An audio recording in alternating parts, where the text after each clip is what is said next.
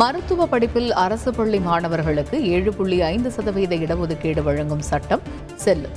தமிழக அரசின் சட்டத்தை எதிர்த்த வழக்கில் சென்னை உயர்நீதிமன்றம் தீர்ப்பு.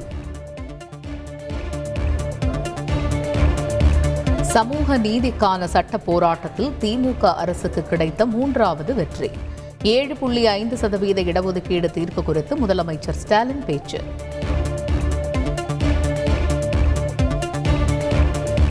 வன்னியர் இடஒதுக்கீடு வழக்கில் முழுமையான ஆதாரங்களை சமர்ப்பிக்காதது ஏன்? தமிழக அரசுக்கு எதிர்க்கட்சித் தலைவர் எடப்பாடி பழனிசாமி கேள்வி. வினாத்தாள் கட்டுக்காப்பு மையங்களில் கண்காணிப்பு கேமரா பொருத்த வேண்டும். தேர்வுத்துறை உத்தரவு.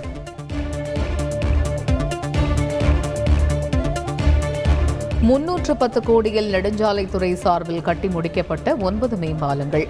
காணொலி காட்சி மூலம் திறந்து வைத்தார் முதலமைச்சர் ஸ்டாலின். சென்னை சேலம் பசுமை வழிச்சாலை திட்டத்தை இரண்டாயிரத்தி இருபத்தி நான்காம் ஆண்டுக்குள் முடிக்க திட்டம். நாடாளுமன்றத்தில் மத்திய அரசு தகவல். தமிழகத்தில் அனைத்து சர்வதேச விமான நிலையங்களிலும் எக்ஸ்இ வைரஸ் பரிசோதனை. தடுப்பு நடவடிக்கையை தீவிரப்படுத்தியுள்ளதாக அமைச்சர் மா. சுப்பிரமணியன் தகவல்.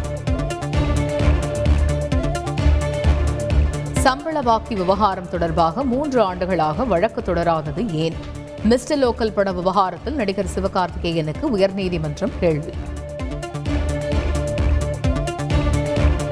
ஈரோடு அருகே போலீசாரின் வாகனங்களை அடித்து நொறுக்கிய வடமாநில தொழிலாளர்கள்.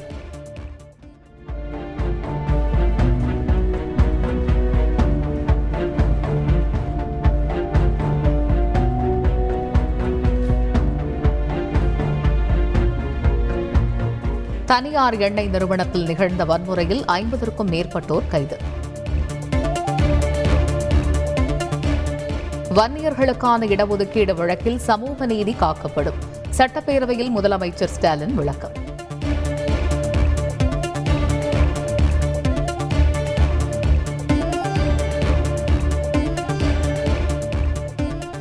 திமுக ஆட்சியில் தெய்வங்களும் மகிழ்ச்சியாக இருக்கும் சூழல் நிலவுவதாக அமைச்சர் சேகர் பாபு பெருமிதம்.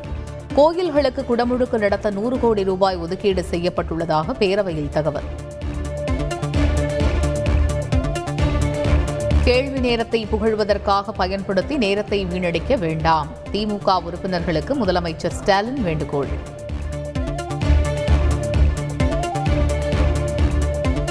சீனாவிடம் பெற்ற கடன்தான் இலங்கையை குட்டிச்சுவராக்கியுள்ளது. தந்தி டிவி பேட்டியில் ஆளும் கூட்டணி கட்சி எம்பி முஷாரப் பகிரங்க குற்றச்சாட்டு.